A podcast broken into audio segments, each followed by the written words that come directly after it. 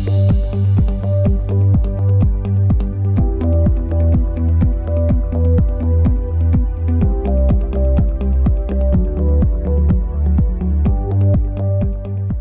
to the SPS Digital Learning Hour, brought to you by the Digital Learning and Assessment Department. We're coming to you today from a conference room in Central Office, bringing you the latest news in Springfield Public Schools in regards to technology, along with inspiring interviews from teachers who are using technology in the classroom. We'll also inform you the latest updates, practices, and news as it pertains to our district. Whether you are new to using technology in the classroom or a seasoned vet, we are here to help.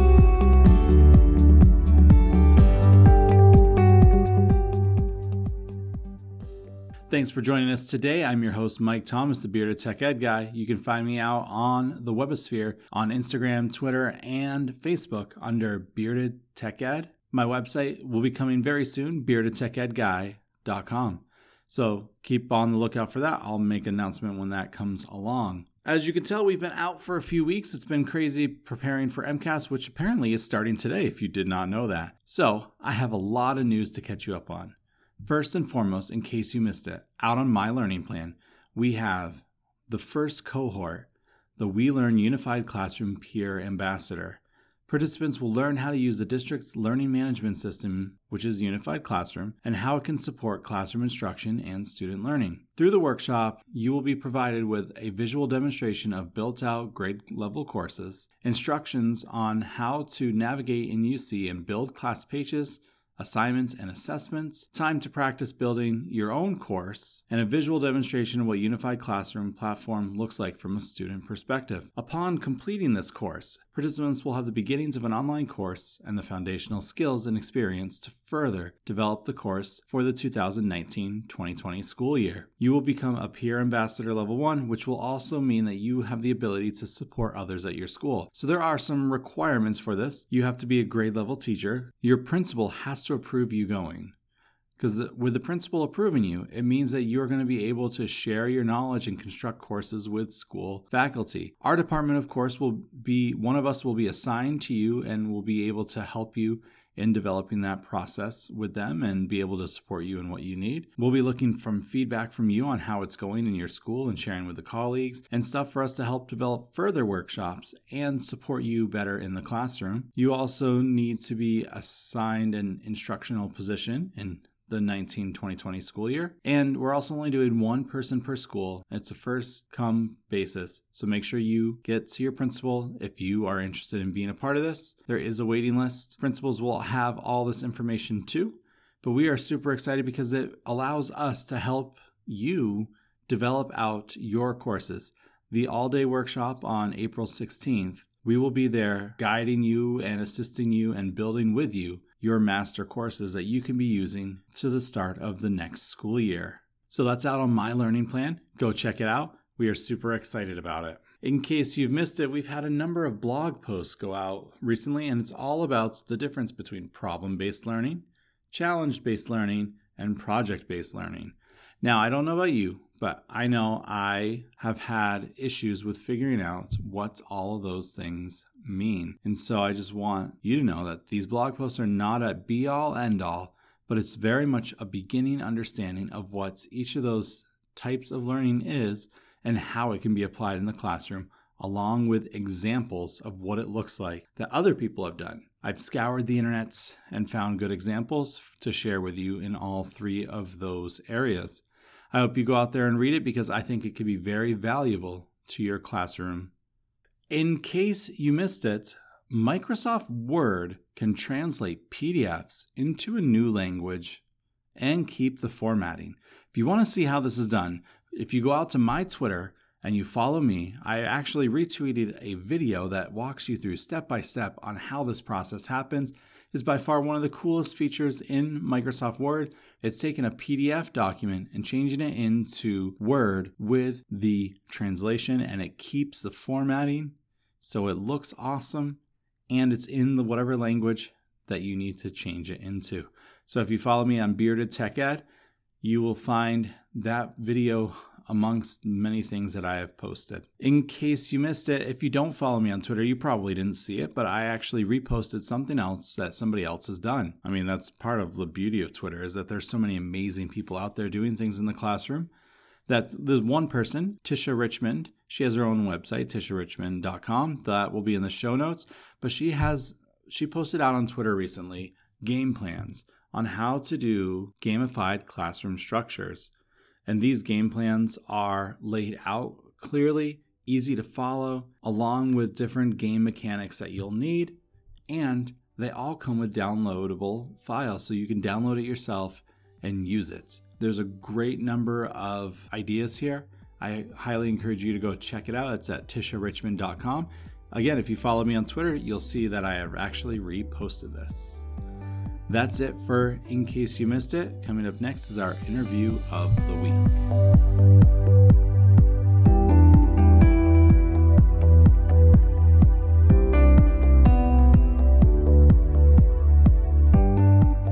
So, for this week's interview of the week, I sat down with Jillian Perry from Washington Elementary School. She is a third grade teacher doing some amazing things in the classroom in regards to using technology for the courses that she teaches. I want you to go listen, check it out, and be inspired.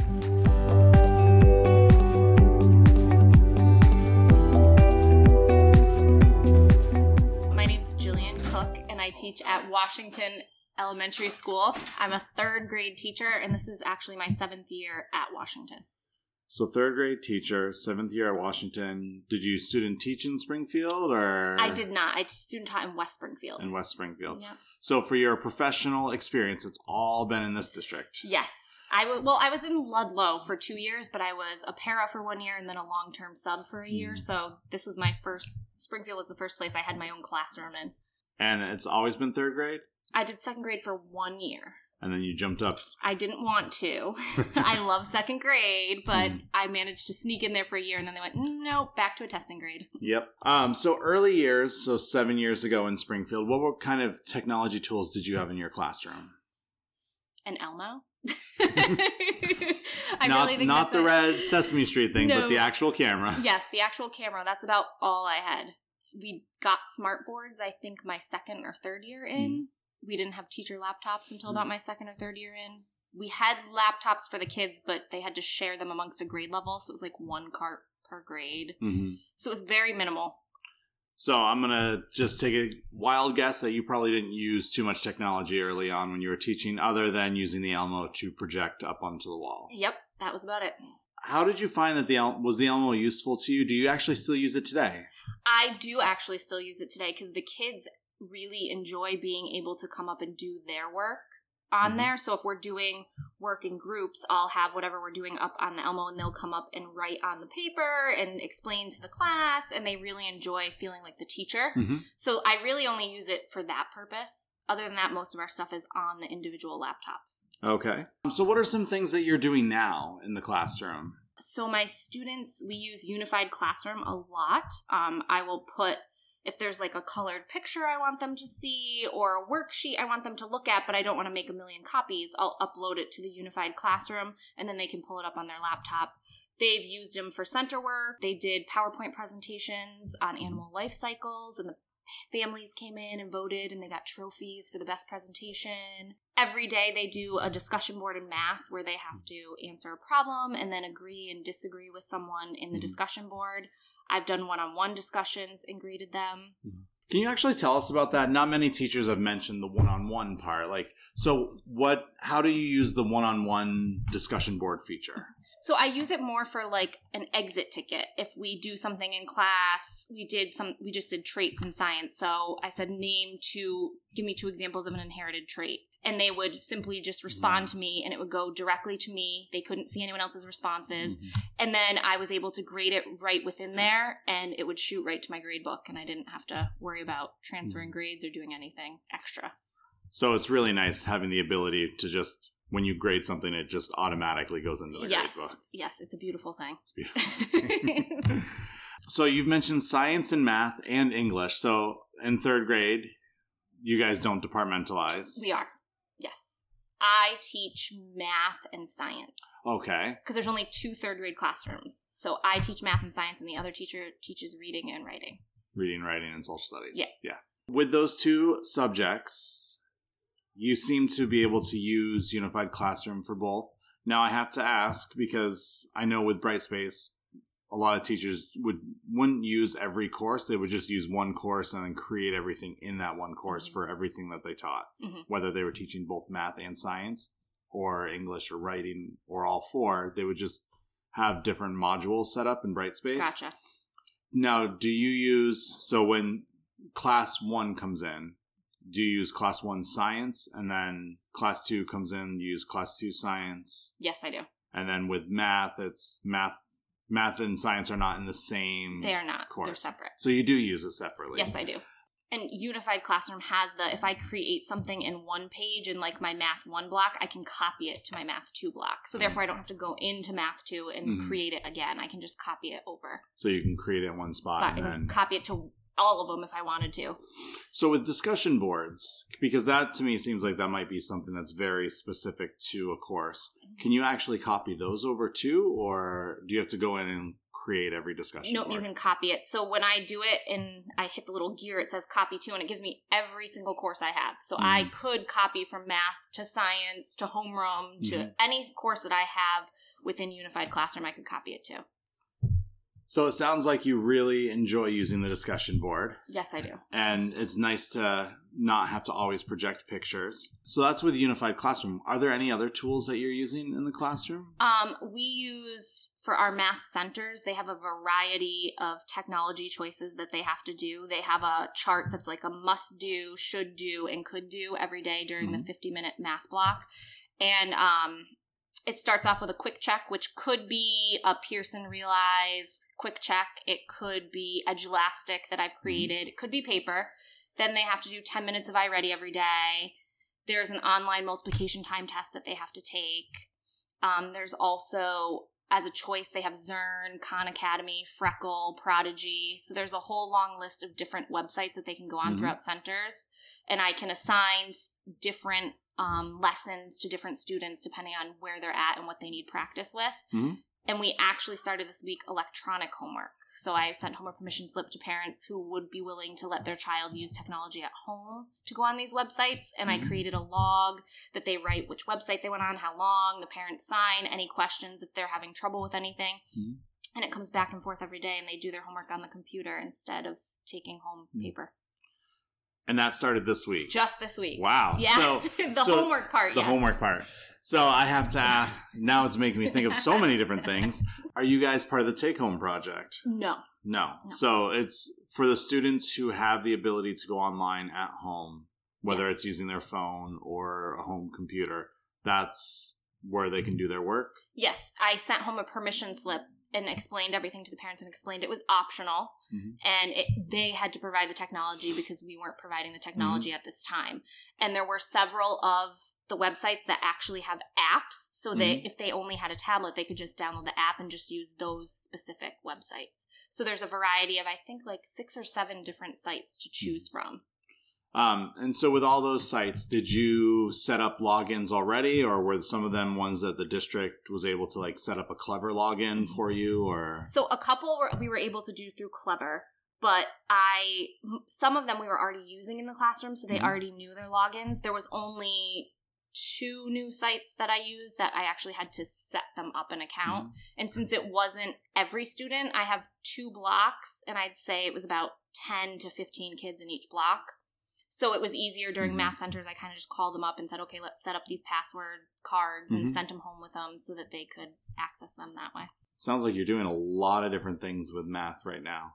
Do you find it's hard to like kind of keep track of like where the students are? Because a lot of those, a lot of these programs, they track what the students are doing, and which is great for teachers. Whether it's in using Freckle or iReady, you can see where the students have gone.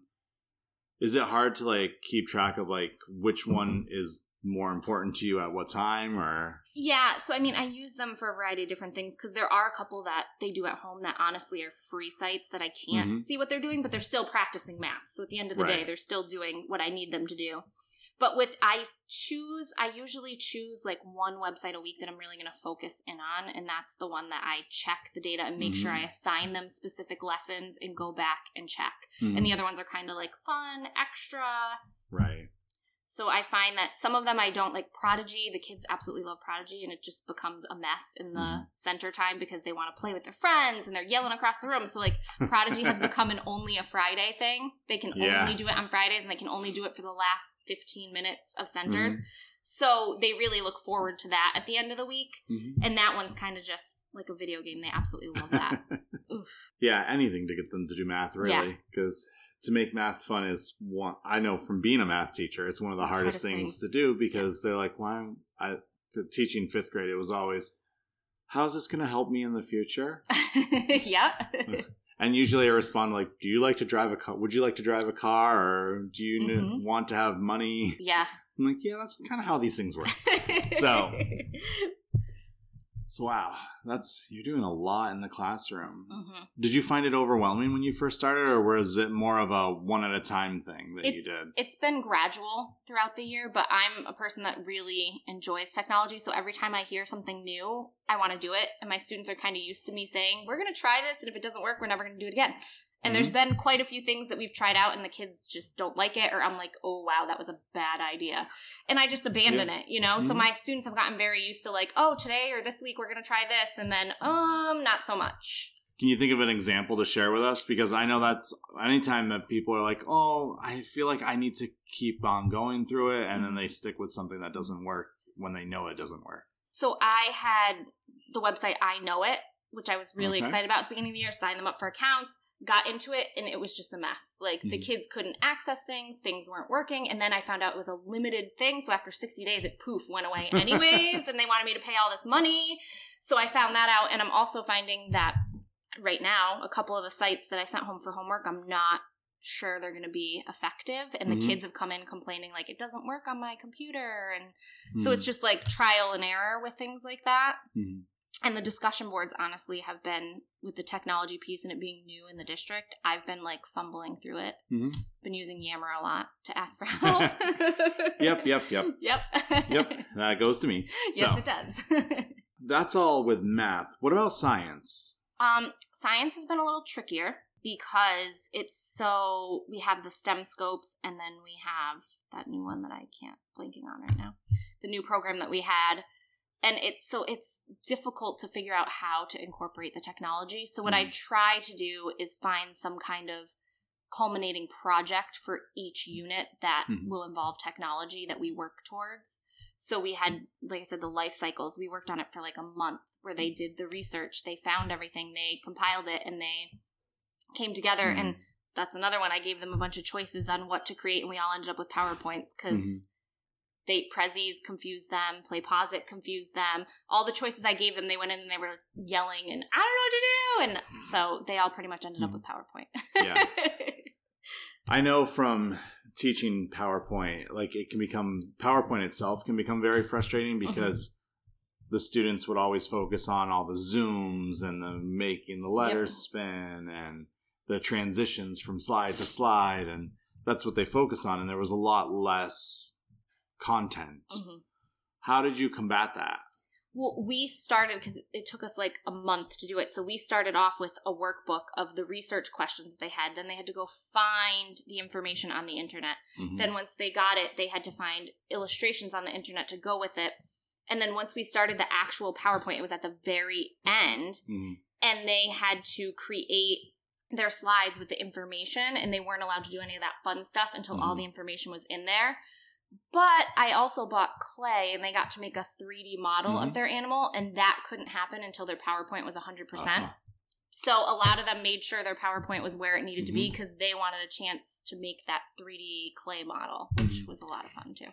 Yeah, that's really nice to incorporate non-technology parts into the technology too. Yep. Knowing that you had given them a bunch of options and most of them went with PowerPoint, have you looked at Sway at all? Which is another presentation tool. I have not. So, now you got me thinking. what's really cool about Sway is that it's a drag and drop model. Okay.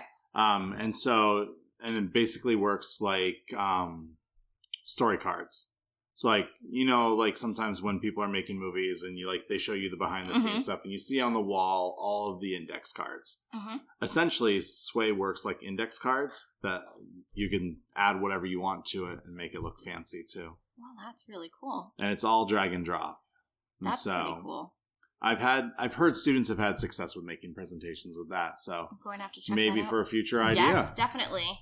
Um, speaking of future, is there anything that you've learned in the past, say, six months to a year that you've seen either looking through Twitter or Pinterest, like many teachers do, like, and you see something you're like, oh, I want to be able to try that. Is there anything that you're looking forward to trying? I don't even know at this point. I really, they really enjoy different pres- Mhm. presentations and things like that. And every time I'm trying to find more creative ways, especially math, not so much Mhm. with science, but like, how can I get them to actually create something in math? Mhm. Because we, I mean, with technology, they can do the discussion board, they can go on the websites, but how do I actually incorporate it into math and get them to create a final finished Mhm. product, a presentation, if you will, Right. on something to do with math because it's so fast and the standards are constantly get Mhm. these standards done that we don't have that time to take like a month to create a project on one Mhm. standard.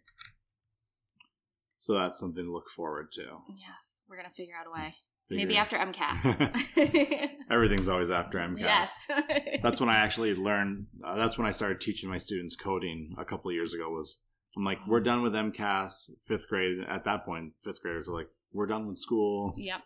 So I'm like, I gotta find something, and coding was that for them, especially with because Flappy Birds was very popular at the time, hmm and with one of the coding programs was all about making games, and they could make their own version Oh, of Flappy cool. Birds.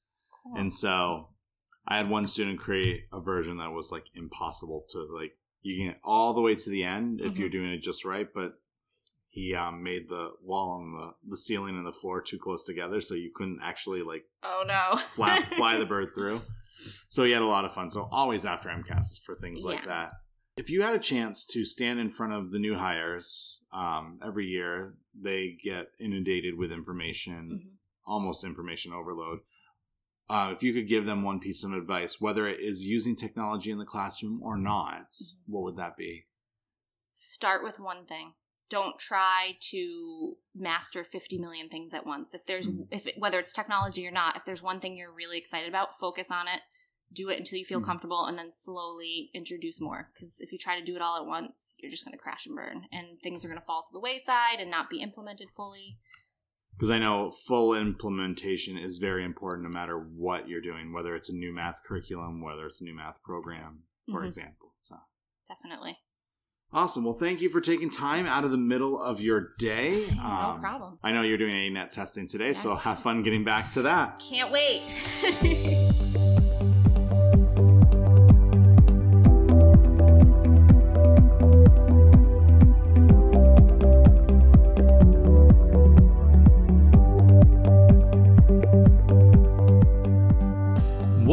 fantastic interview. Jillian is an awesome teacher, super excited if you could not tell. And she's doing some great things in the classroom. I really love how she's using the discussion boards. That's a way to really capture discussion that's happening in the classroom.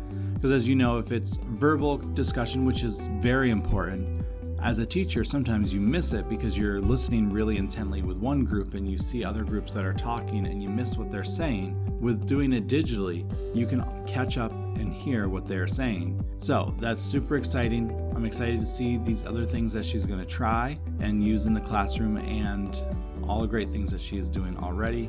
It's fantastic. Thank you, Jillian, for a great interview. As we wrap up this week, I just want to remind you that you can go out to any one of the podcasting platforms that you listen to us on, leave us a review, follow us, subscribe to us, so we can continue to grow and develop this podcast so that more and more teachers have the opportunity to share about the things they are doing in the classroom. And again, if you know of someone who would be great to interview, just email us at dla support at springfieldpublicschools.com and we will be excited to reach out to them. Thanks again for joining us. I'm Mike Thomas, and this is the SPS Digital Learning Hour.